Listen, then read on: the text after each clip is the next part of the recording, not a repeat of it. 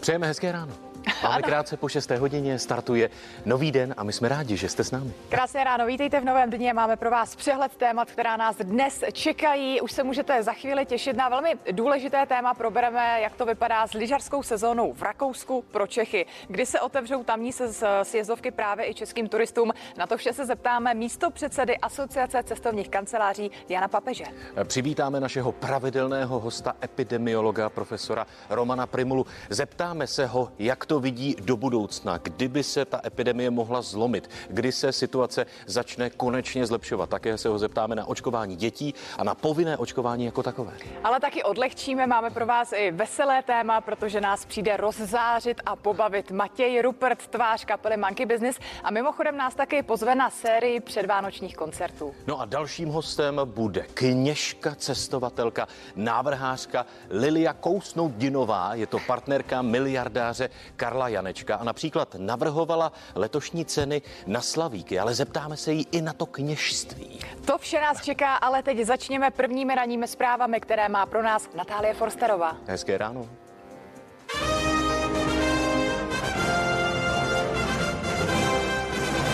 Krásné ráno, vítám vás u prvních zpráv nového dne v 6 hodin. Tohle jsou jejich hlavní témata. Prezident Miloš Zeman přijme další kandidáty na ministry. Dnes vládnek přivítá Petra Gazdíka a Anu Hubáčkovou. Za středu v Česku přibylo přes 21 tisíc nakažených koronavirem. V těžkém stavu je v nemocnicích více než tisíc pacientů. A 11-měsíční chlapeček z Děčínska, který od narození putuje po nemocnicích, našel konečně pěstounskou rodinu. Ve středu bylo v Česku zaznamenáno 21 126 případů infekce koronavirem, asi o 3 100 více než před týdnem. V nemocnicích je 6 561 pacientů s covidem, z toho 1064 ve vážném stavu.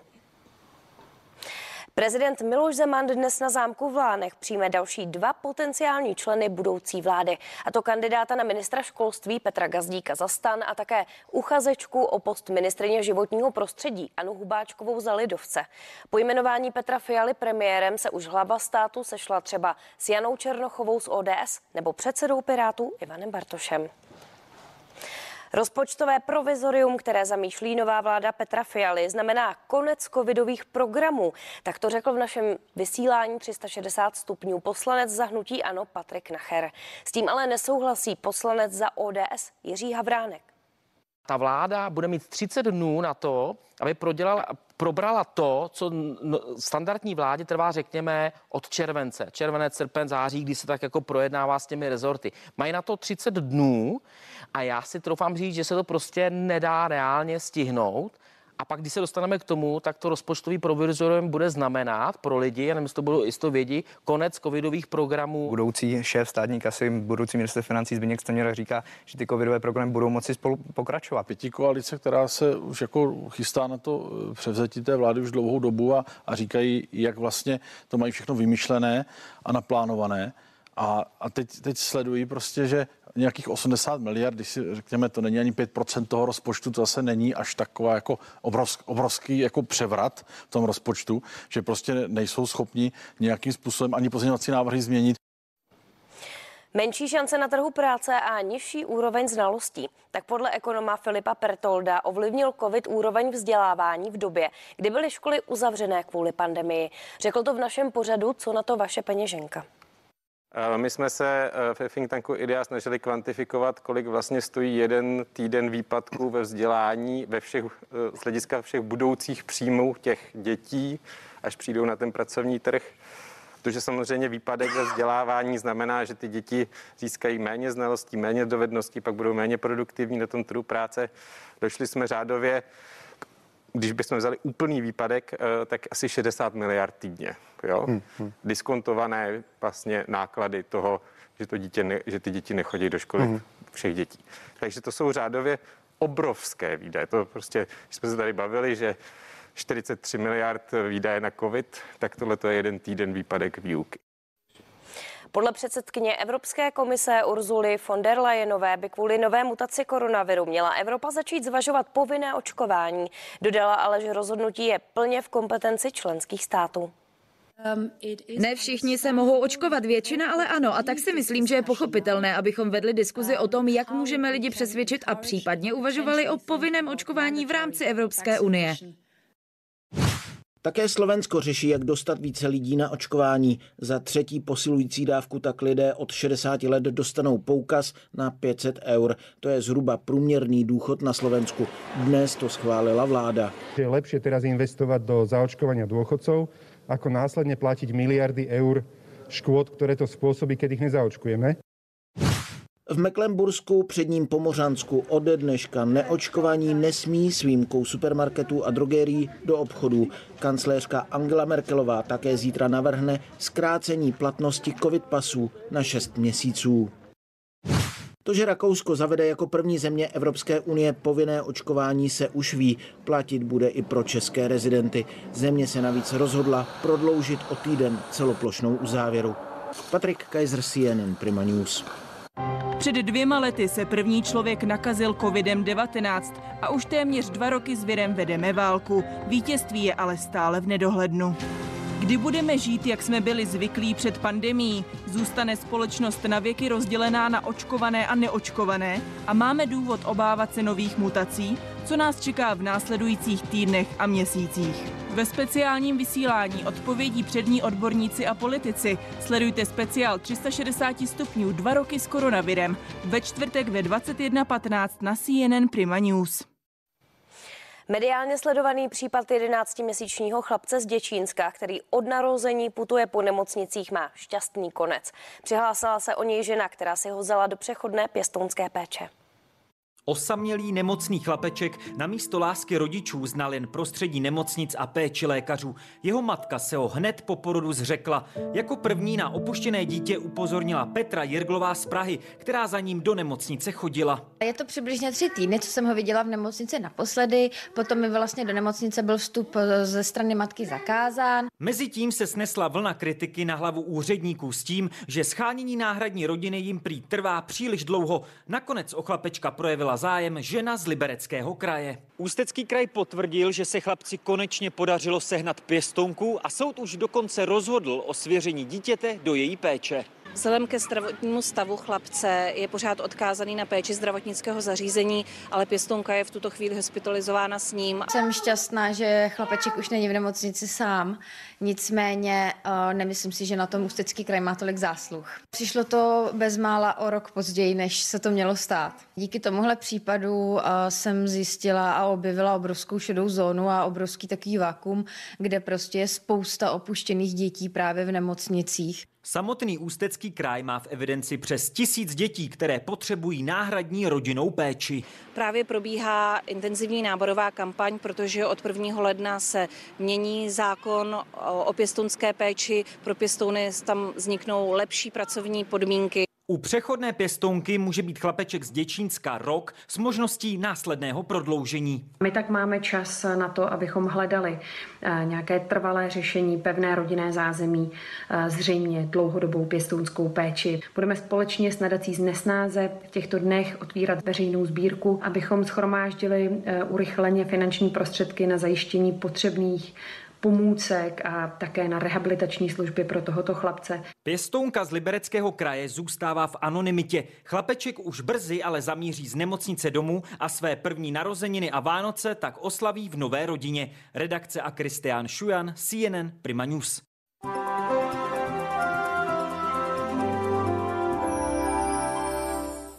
Vítám vás u počasí. Druhý den meteorologické zimy začal nadprůměrnými teplotami. Po ránu naměříme nejčastěji mezi dvěma až 6 stupni Celzia a obloha je zejména v Čechách protrhaná místy až na polojasno.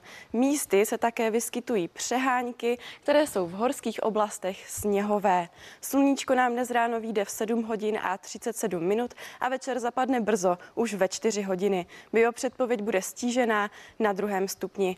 Během Během dnešního dne opět očekáváme hodně oblačnosti a místy se budou vyskytovat přehánky, které zpočátku budou pouze na horách sněhové, nicméně během dne se bude hranice sněžení od severozápadu snižovat a tak večer zejména v Čechách může sněžit už ve všech polohách. Nicméně na Moravě a ve Slesku bude v těch nejnižších polohách ještě stále padat déšť anebo srážky smíšené. Maximální teploty dnes vystoupí mezi 2 až 6 stupňů Celzia. Nejtepleji bude právě na Jižní Moravě, kde můžeme ojediněle naměřit až 8 stupňů. No a vítr ten se nám konečně po předchozích dnech uklidní. Vát bude pouze už mírný o rychlostech 2 až 6 metrů za sekundu. A na horách tam naměříme nejčastěji minus 1 stupeň Celzia. Zítra se ale probudíme už do mrazivého rána. Na teploměru naměříme nejčastěji mezi minus jedním až minus pěti stupni Celzia, ovšem při zmenšené oblačnosti a na sněhové pokrývce mohou teploty padat až k minus 8 stupňům. A ani během dne se neohřejeme. Teploty vystoupí maximálně ke 3 stupňům Celzia. Nicméně po těch předchozích šedivých a zatažených dnech bude zítra konečně slunečno. Obloha bude většinou polojasná až skoro jasná a pouze ojediněle se na horách při přechodně zvětšené oblačnosti mohou vyskytnout sněhové přehánky. A vítr už nám také nebude foukat. No a zima, ta se nám vrátí konečně o víkendu, kdy se na většině našeho území objeví sníh, ovšem přes den v těch nejnižších polohách se bude jednat o srážky sněhové, teda smíšené a nebo deštivé. O počasí vše, krásný den.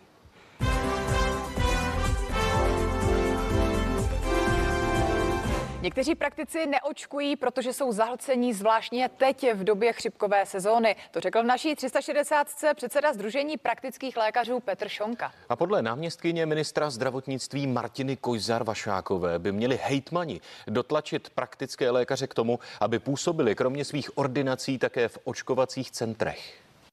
Předpokládám, že tento týden aplikace, které proběhnou u praktiků, že to bude zhruba 100 000 aplikací týdně a přiblížíme se naší jako reálné hranici. Já si myslím, že náš strop je někde kolem 120 tisíc týdně, pokud mám mluvit za praktické lékaře pro dospělé ten milion eh, lidí za týden je opravdu velmi ambiciozní plán, eh, myslím si z logistického hlediska. Eh, pokud mám správné informace, tak pan plukovník Šnajdárek spočítal, že potřebujeme v, v nejbližších šesti týdnech, to znamená v měsíci a půl, naočkovat asi milion 800 tisíc lidí. I to je velké číslo a velké sousto. Myslím si, že to reálné je a musíme se o to samozřejmě pokusit a je samozřejmě potřeba zmobilizovat i ty ostatní složky zdravotnictví, které se zatím na, na očkování proti covidu nepodíleli, to znamená samozřejmě kolegy z ostatních ambulancí, ambulantní specialisty a tak dále. Samozřejmě v této době eh, já strašně oceňuji všechny praktické lékaře, který očkuje nejen ty někteří ambulantní specialisté a myslím si, že skutečně asi by byla rezerva v ambulantních specialistech, také hejtmani sami hejtmani nyní mají v rukou tu moc, kterou jim dal nouzový stav, aby povolali vlastně ambulantní specialisty a dohodli se s nimi, že třeba jeden den z týdnu ze svých ordinací, kteří třeba přímo nejsou eh, zavzati v péči o covid pacienty, aby věnovali třeba jeden den v týdnu práci na očkovacím centru. Rozumím. Promiňte, pane, eh, pane doktore Šonko, proč eh, se nezapojí víc praktických lékařů, pokud narazíte na někoho, kdo se zkrátka a dobře zapojit nechce? Jaké jsou ty argumenty? Myslíte do očkování? Přesně tak. Je, je to tak. Hmm. E, Za prvé, ono to stále to číslo praktiků, který se zapojí, narůstá. Ono eh, roste týdně asi o 10% jsme určitá jako masa, která prostě nejde úplně zapnout, vypnout jako čudlíkem, eh, takže než si ty kolegové vakcíny objednají, než je dostanou, jsou tam prostě určité prodlevy.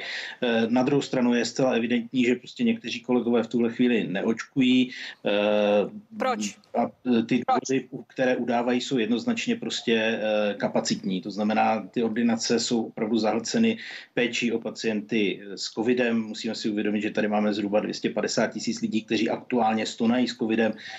Většina z nich je ambulantní a většinu z nich tedy eh, ta péče o ně padá na praktické lékaře.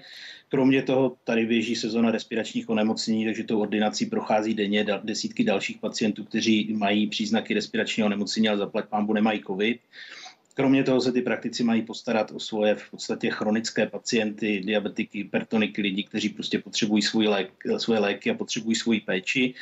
Kromě toho tady máme ty činnosti, o kterých jsme teď mluvili, které bychom rádi odložili, ale jak se ukazuje, tak to prostě nejde. Které standardně v době míru prostě vykonáváme, ale teď, teď je to nějaká práce navíc. Takže ti kolegové reálně tráví v ordinacích mnoho hodin navíc, chodí, chodí domů prostě pozdě a tvrdí, že nemají kapacitu. Ono to očkování není úplně snadné si také zorganizovat a je prostě potřeba vzít v úvahu, že jsou tady kolegové, máme jich bohužel mnoho, kteří jsou ve věku, ve věku nad 70 let a pokud v jedné ordinaci sedí 70 letá lékařka s 70 letou sestřičkou, tak když vidím, jak eh, ten provoz vypadá v mojí ordinaci, která je dobře personálně vybavená, tak já docela dobře rozumím tomu, že prostě už v, tom, v téhle sestavě nejsou schopni ještě, ještě očkovat.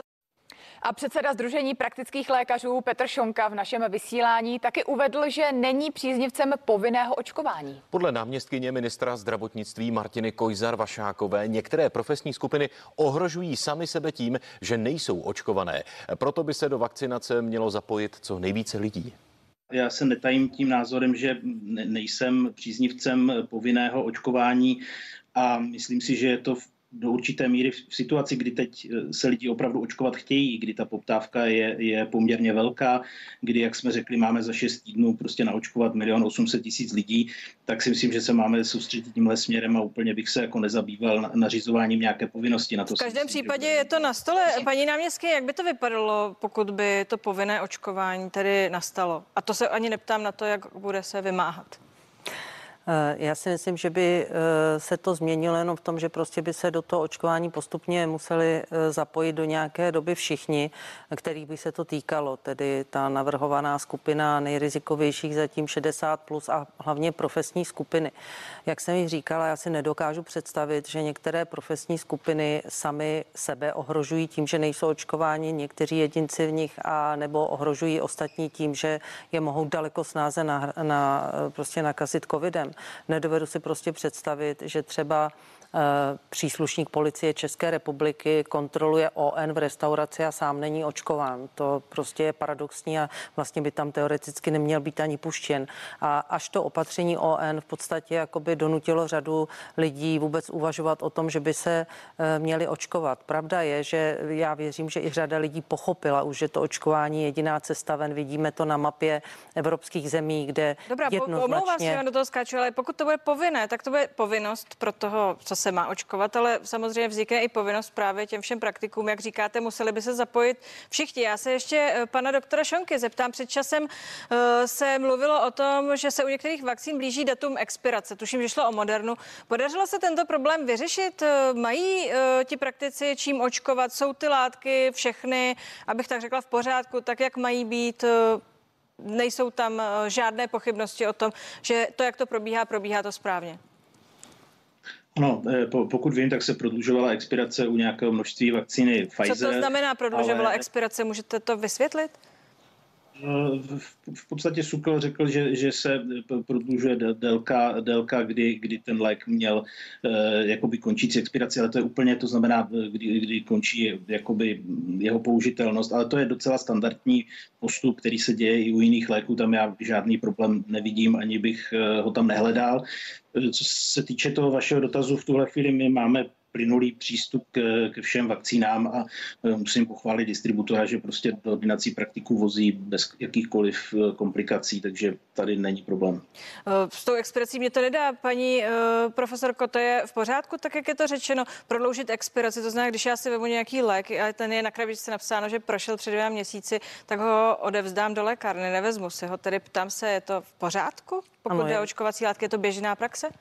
Ano, je to legální, běžná praxe to není, ale je to legální v situaci, kdy v podstatě eh, ten lék se dostává eh, na trh a eh, údaje o tom, o jeho stabilitě a tak dále jsou vlastně paralelně zkoumány s tím, jak se ten lék začívá používat. A to rozhoduje, promiňte, to rozhoduje SUKL, jak říkal pan doktor, a nebo ten výrobce, vždy ten výrobce nějakým ten... způsobem něco garantuje těm státům a ta expirace je daná výrobcem, jestli se nepletu. Ano, samozřejmě. A výrobce pak sám eh, požádá SÚKL a doloží data, eh, která už v té době třeba má, že i po tolika a tolika měsících je eh, ta vakcína stále stabilní a tudíž se může u těchto a těchto šarží prodloužit expirace třeba o dva měsíce.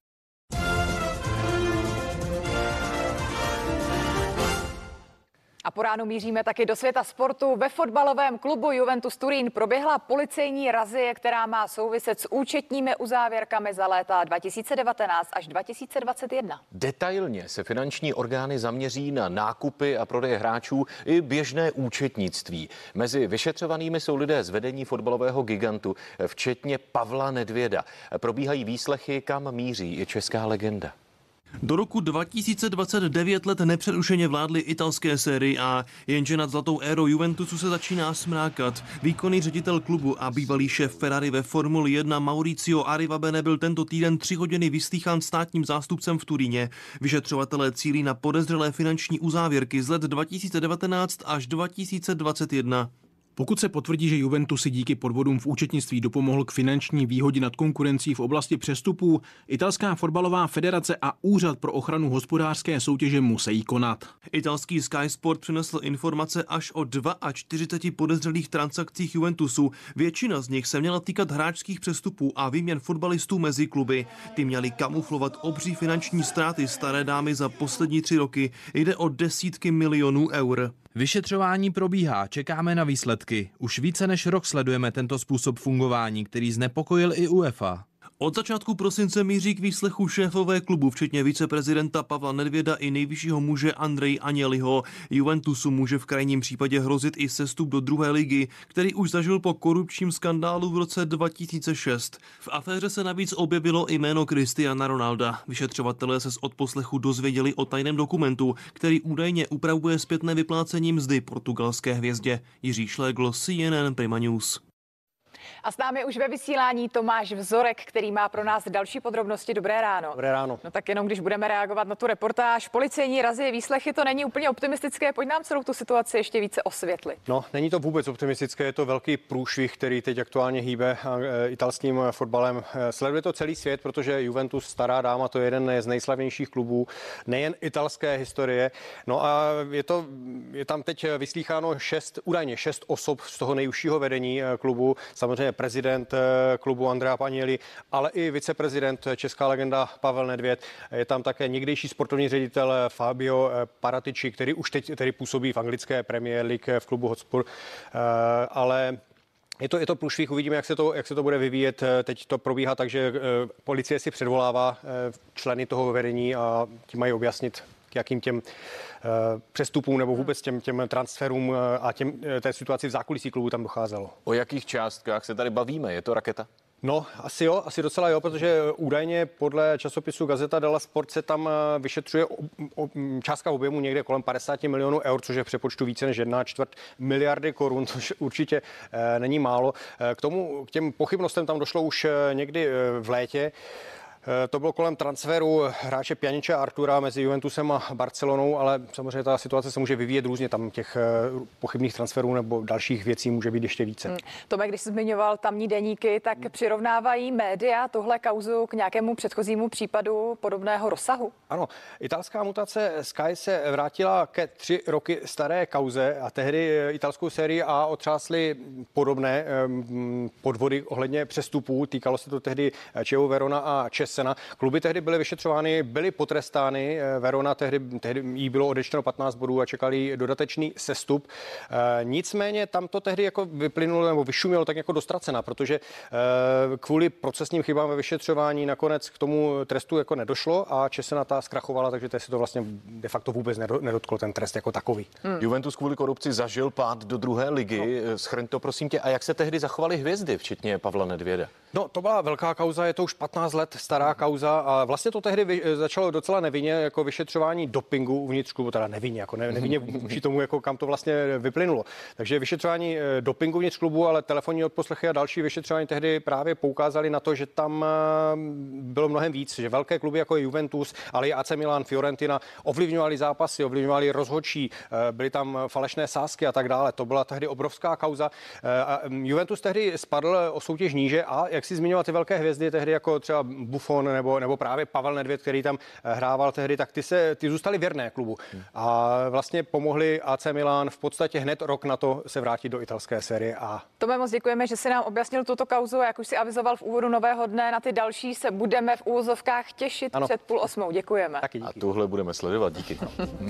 už za chvíli přineseme další spravodajský přehled a hned potom přivítáme Jana Papeže z Asociace cestovních kanceláří. Bude nás zajímat, jak to vypadá s lyžováním v Rakousku a nebo na Slovensku, tak zůstaňte s námi. Dobré ráno.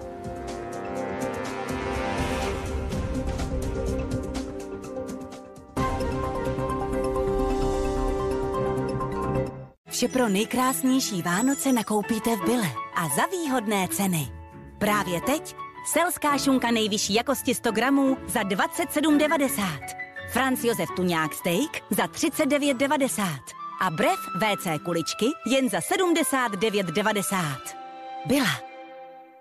Elektrovort nabízí rezervaci dárků na 24 hodin. Radost udělá třeba kuchyňská špička koncept, celkovový planetární robot vybavený bohatým příslušenstvím nebo rychlovarná konvice s dvojitou stěnou a nastavením teploty. Elektrovort.cz Sem pojďte blíž lidé, dny i týdny jdou. A mraky a proto se školy, se toulaj školky, a vlny se zájmové kroužky až do a odvolání. spustí se déšť na 40 dní. Prší a záchrany není. Musíš plavat nebo skončíš jako těžký kamení. Každý ví, časy se mění. Jsi básník a píšeš o tajemství snů. A vidíš tak dál až do konce dnů. Bydlíš v propasti slov a na poušti věd. Znáš podstatu lidského dění. Jednou si ztracen, zítra patří ti svět. Každý ví, časy Změna je jediná jistota, kterou v životě máme. Přejeme vám, aby každá změna přinesla i něco dobrého. Lidl. Veselé Vánoce. Připravena? Spustíme to. U Providentu startují akční půjčky. Úroky jsou nižší až o 50%. Půjčte si třeba 40 tisíc a zaplatíte jen 3113 korun navíc. Volejte 800 148 148. Provident. Spolu se domluvíme. Tři, dva, jedna, teď! Hey, give me some more. Kinder Chocobons. Čokoládové bombóny s lahodnou náplní s křupavými oříšky v jemné mléčné čokoládě Kinder. Kinder Chocobons. Chutnají nejlépe, když jste spolu. Bla bla bla bla. Bla bla. Bla bla. Bla Black Shopping Week. Bla. Bla bla. Bla bla. Bla Black Shopping Week. Sleva 25% na celý váš nákup? Jasně! Black Shopping Week v XXX Lutz. XXX Lutz, ten s tou červenou židlí. Tento týden v Kauflandu potěšíme i Jirku. Nejenom pro něj jsme ve spolupráci s palírnou u Zeleného stromu připravili pět let stařený hefron jen za 199,90. Kaufland.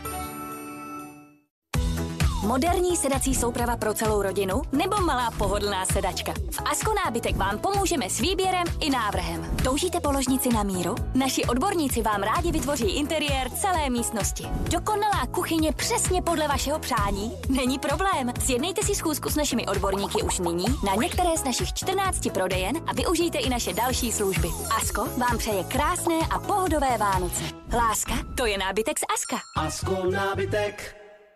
Já silnou, lahodnou, bez spěchu. A vy? Jakou si dáte vy? Davidov, Masterpiece of Coffee. Najmi si nejrychlejší trojstřiží se zlatou Máme pro vaši domácnost vše. I výkonný robotický vysavač s aplikací v češtině nejmodernější laserovou navigací. Vysaje, vytře, vydezinfikuje. Najdu tu Ivetu, ať kde si je nebo tu ETA. Tady je doma. bude má.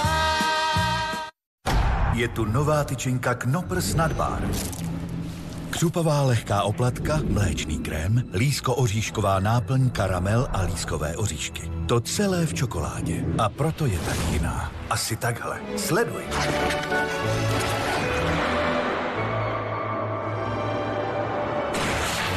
Knoprs Nadbar. Tyčinka jako žádná jiná.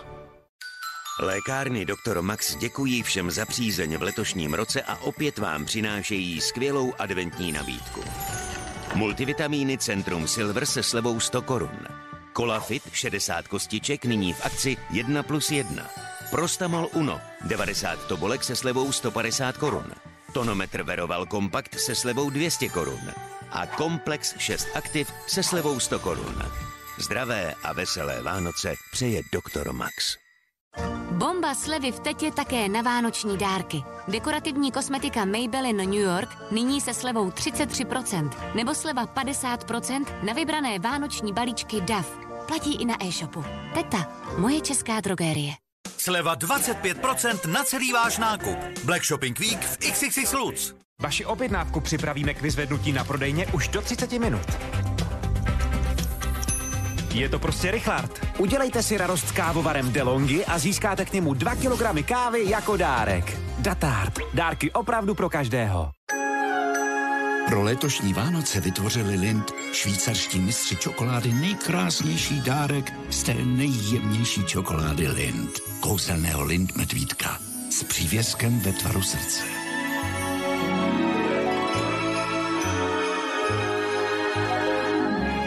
Vychutnejte si kouzlo Vánoc s úžasným medvídkem od Lind.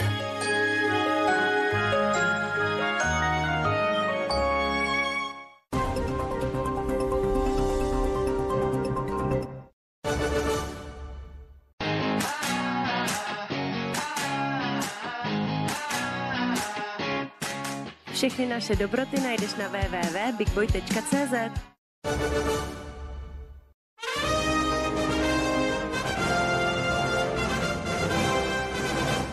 Krásné ráno, sledujete nový den, je půl sedmé a začíná další spravodajský přehled s datem 2. prosince. Prezident České lékařské komory Milan Kubek i jeho rodina čelí útokům odpůrců protiepidemických pravidel a očkování proti COVID-19. Informaci přinesl Deník N. Protivníci na něj čekají na ulici, když jde z práce nebo mu posílají výhružné dopisy. Samotnými útoky se pak dokonce chlubí na internetových platformách. Poslední video, ve kterém tzv. antivaxeři prezidenta lékařské komory slovně napadají, bylo umístěno na YouTube v pondělí. Zdravotníkům bychom měli děkovat a ne na ně být agresivní. Na tom se v našem vysílání a v pořadu Co na to vaše peněženka shodli ředitel Všeobecné zdravotní pojišťovny Zdeněk Kabátek, ekonom Filip Pertold a šéf-redaktor zdravotnického deníku Tomáš Cikrt. Je to bohužel takový smutný důsledek nedůvěry lidí v opatření, ve vládu. E, ta epidemie trvá strašně dlouho, lidé jsou unavení a část těch lidí, těch, kteří nejsou obdařeni dostatečným intelektem a slušností, se e, toto pnutí, jak si projevuje negativně vůči těm, kteří vlastně nám tu všem pomáhají, všechny nás zachraňují, kterým bychom měli každý den děkovat, a to jsou zdravotníci. Dopad celkové nervozity v té společnosti, takové nejistoty, unavení. Já si myslím, že to hlavně smutné. Já si myslím, že eh, zdravotníci jsou právě ti, a opakuju se, kteří eh, pomáhají tu eh, pandemii zvládnout a já si myslím, že naši klienti nebo obecně občané České republiky by jim za to měli spíše poděkovat, než na být agresivní. Ta situace trvá strašně dlouho, my v těch opatřeních vždycky reagujeme strašně pozdě. To znamená, že ta epidemie se vždycky hrozně rychle rozjede, pak nějakým způsobem se snažíme brzdit těmi plošnými opatřeními a to samozřejmě ty lidi strašně znervozňuje a bohužel se to promítá v této agresi. No. Je to strašně smutné. Policisté z Vodňan na Strakonicku včera večer skočili do řeky Blanice pro ženu a dítě. Jejich pozornost upoutal prázdný kočárek na mostě. Oba tonoucí přežili. Dítě ale ve vážném stavu transportoval vrtulník do jedné z pražských nemocnic. Jestli se jednalo o nešťastnou náhodu nebo úmysl, policisté vyšetřují. Prázdný kočárek na mostě a v řece Blanici topící se žena s dítětem. To viděli před hodinou policisté z vodňanského obvodu. Skočili do řeky a vytáhli ženu i dítě. Dítě museli ve vážném stavu předat lékařům. Proč to žena udělala? Zjistíme. Můžeme potvrdit, že tři pozemní posádky zdravotní záchranné služby jeho českého kraje a vrtulník letecké záchranné služby jeho českého kraje společně zasahovaly v podvečerních hodinách ve Vodňanech, kde došlo k tonutí dvou osob. Nezletilé osobě musela být po vytažení z vody poskytnuta resuscitační péče a následně pak byla letecky transportována do jedné z pražských nemocnic. U druhé osoby došlo k podchlazení a ve stabilním stavu byla převezena do spádového zdravotnického zařízení. Vzhledem k okolnostem a probíhajícímu vyšetřování nemůžeme sdělit žádné další informace. Před dvěma lety se první člověk nakazil covidem-19 a už téměř dva roky s virem vedeme válku. Vítězství je ale stále v nedohlednu. Kdy budeme žít, jak jsme byli zvyklí před pandemí? Zůstane společnost na věky rozdělená na očkované a neočkované? A máme důvod obávat se nových mutací? Co nás čeká v následujících týdnech a měsících? Ve speciálním vysílání odpovědí přední odborníci a politici sledujte speciál 360 stupňů dva roky s koronavirem ve čtvrtek ve 21.15 na CNN Prima News. Ceny pohonných hmot na čerpacích stanicích v posledních dnech stagnují a dobrou zprávou je, že by do Vánoc podle některých ekonomů mohlo dokonce nastat i zlevňování. Padá totiž cena ropy. A to především kvůli obavám z nové mutace koronaviru. Přestože někteří odborníci ještě v říjnu čekali, že cena benzínu do zimy dosáhne 40 korun, nic takového se nejspíš nestane. Ceny pohonných hmot začaly stagnovat. Zatímco nejlevněji řidiči v posledních týdnech tankují v Jihočeském, Ústeckém a Zlínském kraji, nejdražší benzín je dlouhodobě v Praze, ve Středočeském kraji a na Vysočině a ke snížení cen by prý mohlo dojít ještě během adventu. Po dlouhých měsících bychom se konečně příští a přes příští týden mohli dočkat mírného zlevnění. Je to trochu přes čáru. To byl fofr. Takhle fofrem dolů to nepůjde. Už pro mě je vysoká. Kolik lidí prostě nebude mít na to. Cena ropy zažívá volný pád, tak to výrazný propad na ropném trhu by se měl začít promítat i do cen na čerpacích stanicích v České republice. Převedeno do čísel to znamená, že benzín i nafta by v příštích dnech mohly zlevnit zhruba o 50 Hodnota ropy na burzách padá především kvůli nové mutaci koronaviru. V souvislosti s tím už došlo k zákazu eh, vlastně let některých leteckých linek, takže eh, nižší spotřeba v letectví a také obavy z širších ekonomických dopadů. Výraznější zlevňování nicméně můžou zbrzdit sami pumpaři. Jsou dalším zasaženým odvětvím a eh, s každou další vlnou pandemie koronaviru klesá poptávka po pohonných hmotách, tak se budou snažit navyšovat si své marže, aby ty výpadky v tržbách dohnaly. Ondřej Stratilík, CNN Prima News.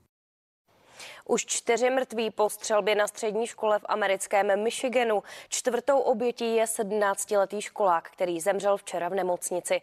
15-letý mladík, který střílel na své spolužáky, je teď ve vazbě. Vyšetřovatelé se snaží zjistit motiv jeho chování. Jméno pachatele kvůli věku úřadů nezveřejnili. Učitel a dalších šest studentů bylo zraněno. Stav některých je velmi vážný. Přes Turecko se přehnal silný vychr. O život přišlo nejméně šest lidí, dalších více než pět desítek se zranilo. Podle tamních meteorologů teď rychlost větru zeslábla na 100 km v hodině. Stále je ale nebezpečný. Oh, hey, s lehkostí zvedal střechy domů a na dálnicích převracel kamiony. Vítr o síle téměř 130 km v hodině se přehnal přes několik regionů Turecka. A tohle už jsou záběry přímo z Istanbulu, kde počasí způsobilo nejvíce komplikací. Záchranáři se snažili pomoci lidem, které uvěznili popadané dřevěné trámy tomto případě se jako zázrakem nikomu nic nestalo. Vychr na jednom předměstí Istanbulu povalil několik metrů vysokou hodinovou věž. Za obrovského klikaře se může považovat také tento muž, kterého málem zavalil strop na letišti u černomorského města Zonguldak. Kvůli nebezpečí nesměli v Istanbulu jezdit motorkáři. Někteří se jízdu po dálnici snažili zvládnout tak, že se vklínili mezi autobusy. Živel ovlivnil také leteckou dopravu. Tamní mezinárodní letiště muselo odklonit několik desítek letů. A tak to třeba vypadalo přímo před vchodem do letištní haly, kde doslova nad hlavami lidí lítaly věci. V deseti tureckých městech školy kvůli hazardnímu počasí vyhlásili studentské volno. Dočasně byla pozastavena také plavba na Bosporském průlivu. Nera Stomatová, CNN Prima News.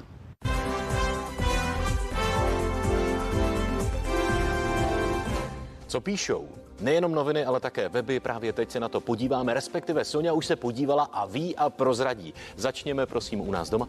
U nás doma důležité téma, protože naši kolegové se dnes zaměřili na dětské pacienty s covidem. Bohužel nemocnice hlásí nárůst i této věkové skupiny nemocných a některé z dětí jsou v tak vážném stavu, že končí na jednotkách intenzivní péče.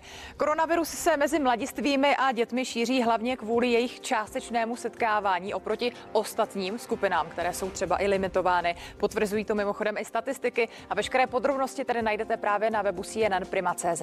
Mladá fronta dnes a legenda disentu prozrať víc? Je to tak, vzpomínka samozřejmě na tohoto zastánce lidských práv Petra Uhla, který bohužel včera zemřel ve věku 80 let. Najdete tam ohlédnutí i medailonek právě této velké osobnosti. V deníku se dále dočtete taky o tom, proč se školáci nedočkají během Vánoc delších prázdnin. I přes rozdílný názor svého nástupce Petra Gazdíka si dosluhující ministr školství Robert Plaga prosadil svou a vánoční prázdniny tedy nezačnou dříve. A podobně na to šly také lidové noviny, prosím, prozrať víc. Je to samozřejmě, jak říkáš, opět připomínka života Petra Uhla, ale dále se lidovky zaměřují i na další praktické téma. A to jsou spořící účty. Banky a spořitelny totiž v posledních týdnech nabízejí vyšší úroky. Díky tomu se desítky tisíc klientů dali do pohybu, zakládají nové účty a nebo jdou taky za lepšími sazbami. Rakousko plánuje pokutu pro neočkované až 180 tisíc. Na Slovensku na to jdou jinak. Ano, jinak, takzvaně od lesa, protože naopak chtějí lidi motivovat k očkování, hlavně tu rizikovou skupinu nad 60 let a motivovat je tedy finančně. Návrh, se kterým přišel minulý pátek ministr financí Igor Matovič vládou sice prošel, ale teď narazil na odpor poslanců. Jaké zádrhely tedy teď čekají všechny fanoušky této netradiční motivace, to se dočtete v dnešní pravdě. Před dvěma lety se první člověk nakazil covidem-19 a už téměř dva roky s virem vedeme válku. Vítězství je ale stále v nedohlednu. Kdy budeme žít, jak jsme byli zvyklí před pandemí? Zůstane společnost na věky rozdělená na očkované a neočkované? A máme důvod obávat se nových mutací? Co nás čeká v následujících týdnech a měsících?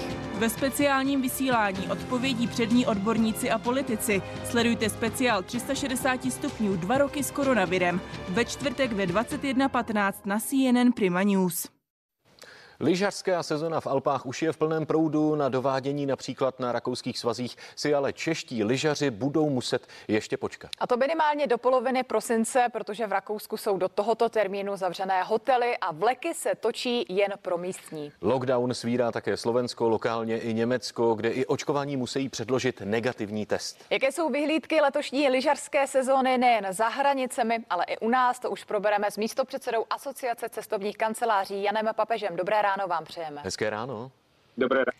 Děkuji za pozvání. Jak už jsme tedy zmiňovali, v okolních zemích panují výrazné restrikce. Ruší v reakci eh, na to lidé lyžařské zájezdy do zahraničí?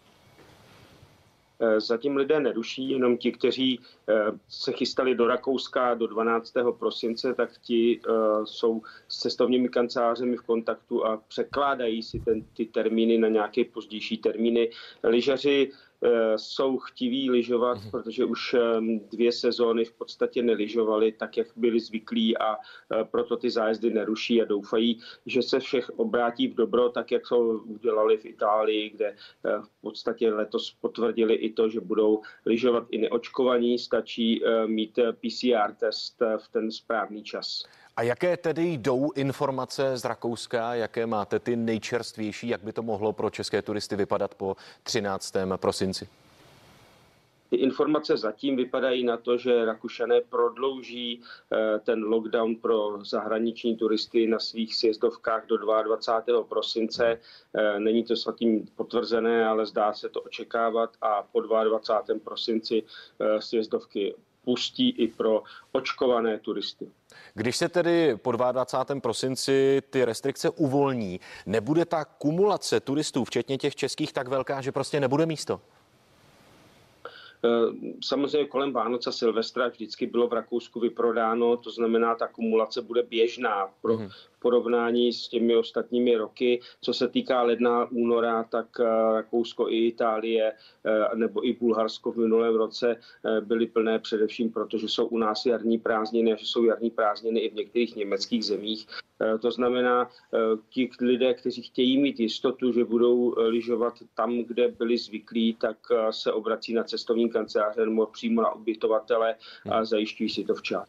Pokud ale někomu tato nejistota nedělá úplně dobře a zvažuje, že by tedy zájezd přece jen zrušil, jaké mají vlastně klienti v tomto ohledu možnosti, dostanou své peníze zpátky, případně dostanou tedy nějaký náhradní termín?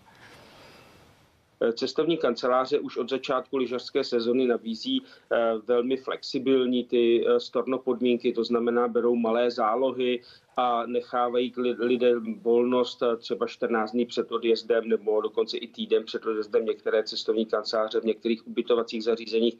To znamená, ta sezona je velmi flexibilní v porovnání s minulostí a lidé mají tedy mnohem větší operativu eh, než eh, předtím a mají možnost se rozhodovat i na poslední chvíli. Mnohé restrikce jsou nastaveny směrem k neočkovaným, pokud tedy člověk není očkovaný, ale země pouští za hranice pouze osoby po očkování nebo prodělání nemoci. Jaké má člověk možnosti? Má prostě smůlu, takzvaně ten argument, měl jste se nechat naočkovat, nebo má nějaká práva? E, má smůlu. Dále se nedá nic dělat, my musíme respektovat to, jak to má která země nastavené, Eh, v tuhle chvíli se vedou veliké diskuze na téma, jak to bude s těmi, kteří mají první dávku očkování, po jaké době po prvním očkování by mohli eh, lyžovat, ale uvidíme. Důležité je být ve spojení se svou cestovní kanceláří, protože ty podmínky se neustále vyvíjí. Mhm. Ty země mění eh, ty podmínky podle toho, jaká je u nich situace nebo jaká je situace v okolních zemích, například Slovensko, které nevíme ani, jestli vůbec otevře turistům na celou zimu. Vy už jste zmiňoval Itálii, nicméně Itálii čeká velká změna, respektive lyžaře od ledna 2022. Novela zákona mění pravidla chování na sjezdovkách. Můžete tedy přiblížit, co to přinese v praxi? V praxi to přinese to, že lyžovat budou jenom ti, kteří mají buď očkování nebo PCR test. Eh, bude omezený některý, eh, některý počet těch lyžařů na, na eh, lanovkách a musí se každý prokázat před tou cestou, než vstoupí na lanovku, buď PCR test nebo očkováním. Ta úplná přesná pravidla budou dokonce i lokálně odlišné, takže to nebude jednotné pro celou Itálii. Každý region nastavuje své pravidla zvlášť a podstatě každé údolí to může být trochu jinak. Zase říkám, před tou cestou, těsně před cestou se znovu seznámit se všemi podmínkami, abyste na místě nenarazili na to, že vám chybí e, nějaký dokument nebo že nemáte vyplněné nějaké formuláře a nemůžete nakonec lyžovat. A kde tedy, pane papeži, hledat ty informace? Máme se obrátit na cestovní kancelář nebo právě na danou oblast třeba, na informační centrum? Pokud jedete kanceláři máte to jednodušší, protože cestovní kancelář by měla vědět, mm. co všechno potřebujete. Jinak je samozřejmě web dovolená 2021, který provozuje ministerstvo zahraničních věcí a eh, jinak jsou samozřejmě ty lokální informace, ale ty jsou velmi nepřehledné, protože právě každý region je má jinak a navíc jsou eh, často pouze v italští. Člověk si říká, že restrikce v Rakousku nebo na Slovensku by o to víc mohly pomoci domácím ski areálům, které loni velmi trpěly. Jak výrazný zájem tedy už teď registrujete právě o domácí horské pobyty? Domácí horské pobyty eh, jsou velmi vyprodané, především v těch měsících, kdy jsou jarní prázdniny, ale ukáže se, jaký bude stav sněhu, to je jedna věc. A za, za druhé, jaké podmínky určí naše ministerstvo zdravotnictví pro ubytovatele, protože eh, nejde o to jenom, aby byly v provozu eh, ty střediska, ale jde o to, aby bylo co nejméně restrikcí z hlediska ubytování a stravování, protože to má samozřejmě velký vliv na to, kolik lidí se nakonec na hory vydá. Co Vánoce v exotice? Je to nový fenomén? Přibývá takových zájemců a jaké destinace jsou nejoblíbenější?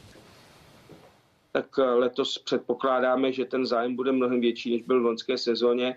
Eh, léto ukázalo, že lidé chtějí cestovat přibližně stejně jako před covidem. To znamená, zájem o exotiku je veliký, především do těch zemí, které mají co nejmenší restrikce, ať už jsou to země v Karibiku, jako je Dominikánská republika nebo Mexiko, po případě Kostarika, eh, nebo na Indickém oceánu Maledivy, po případě východní Afrika, Kenia, Tanzánie. To jsou destinace, o které je veliký zájem, nebo Kanárské ostrovy Arabie či Spojené arabské emiráty eh, a samozřejmě jedničkou v eh, zimních měsících je Egypt. Mhm. Přesto se ještě zeptáme, jak cestovní kanceláře reagují na novou variantu koronaviru zvanou Omikron. Připravují se na to, že eh, po letech do Jižní Afriky se mohou rušit třeba i další destinace. Eh, naštěstí ty informace o Omikronu jsou takové, že možná dojde i ke zmírnění těch restrikcí vůči Jižní Africe, protože Omikron eh, není z hlediska těch dopadů na, na zdraví lidí tak nebezpečný jako ty předchozí mutace, takže nemáme úplně takový strach. Navíc ty země, které jsou v tuhle chvíli otevřené, jsou velmi obezřetné a mají své předpisy vnitřní udělané tak, že jsou na tom ve, ve své podstatě mnohem lépe než my. My se spíš obáváme, že situace v Evropě, která se neustále zhoršuje, povede ty cílové destinace k tomu, že se budou vůči Evropě zavírat nebo budou mít větší restrikce vůči nám, ale to je takový vývoj, že na něj musíme flexibilně reagovat. Ještě poprosíme o rychlou odpověď na otázku, co turismus u nás. Vrátili se turisté ze zahraničí? Bohužel se nevrátili, protože na to naše vláda a naše ministerstvo zdravotnictví vůbec nepomysleli, eh, že tu máme také jeden průmysl, který eh, je sice eh, takový nenápadný, ale přitom je velmi důležitý a to je příjezdová turistika. Ani pomoc těm lidem, kteří v příjezdové turistice pracují, nebyl v podstatě taková, nebyla taková jako u jiných odvětví průmyslu. Turisté se vrátili jenom z části a tady je velký dluh vůči společnosti a musí to ta nová vláda vzít v potaz a nastavit to tak, aby se turisté mohli vrátit. Tolik místo předseda Asociace cestovních kanceláří Jan Papež, my moc děkujeme za váš komentář a přejeme hezký den. Díky. Já děkuji za pozvání a všem hezký den.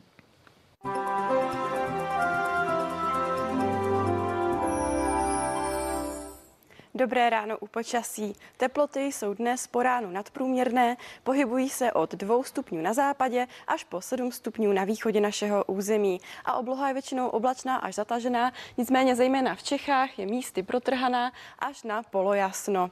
Místy se také vyskytují přehánky, které postupují od západu na východ a v horických oblastech se jedná o srážky sněhové. No a sluníčko nám dnes ráno vyjde v 7 hodin a 37 minut a večer zapadne brzo už ve 4 hodiny. Rozptylové podmínky dnes budou dobré na první úrovni. No a jak to dnes bude vypadat se srážkami, už vidíme na modelu Aladin. Vyskytovat se budou nadále místy, postupovat budou od severozápadu k východu našeho území. Maximální teploty dnes vystoupí mezi 2 až 6 stupňů Celzia. Nejtepleji bude na Jižní Moravě, kde ojedinělé teploty dosáhnou až 8 stupňů Celzia. No a srážky budou zpočátku většinou dešťové, sněhové budou pouze na horách, nicméně během dne se bude hranicí, hranice sněžení snižovat a tak se dočkáme sněhových vloček večer na většině našeho území i v nížinách. A na horách naměříme minus 1 stupeň Celzia. O počasí vše, krásný den.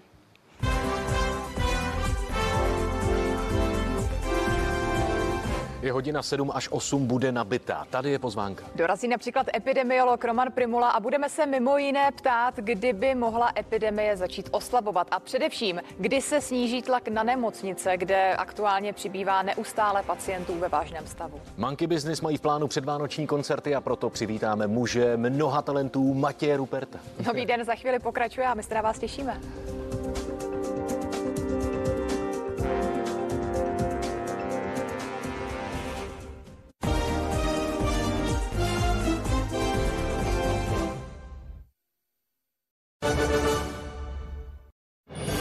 Dárečky jsou letos pro. Krásné Vánoce vám přeje iStores. Více na www.istores.cz lomeno Vánoce.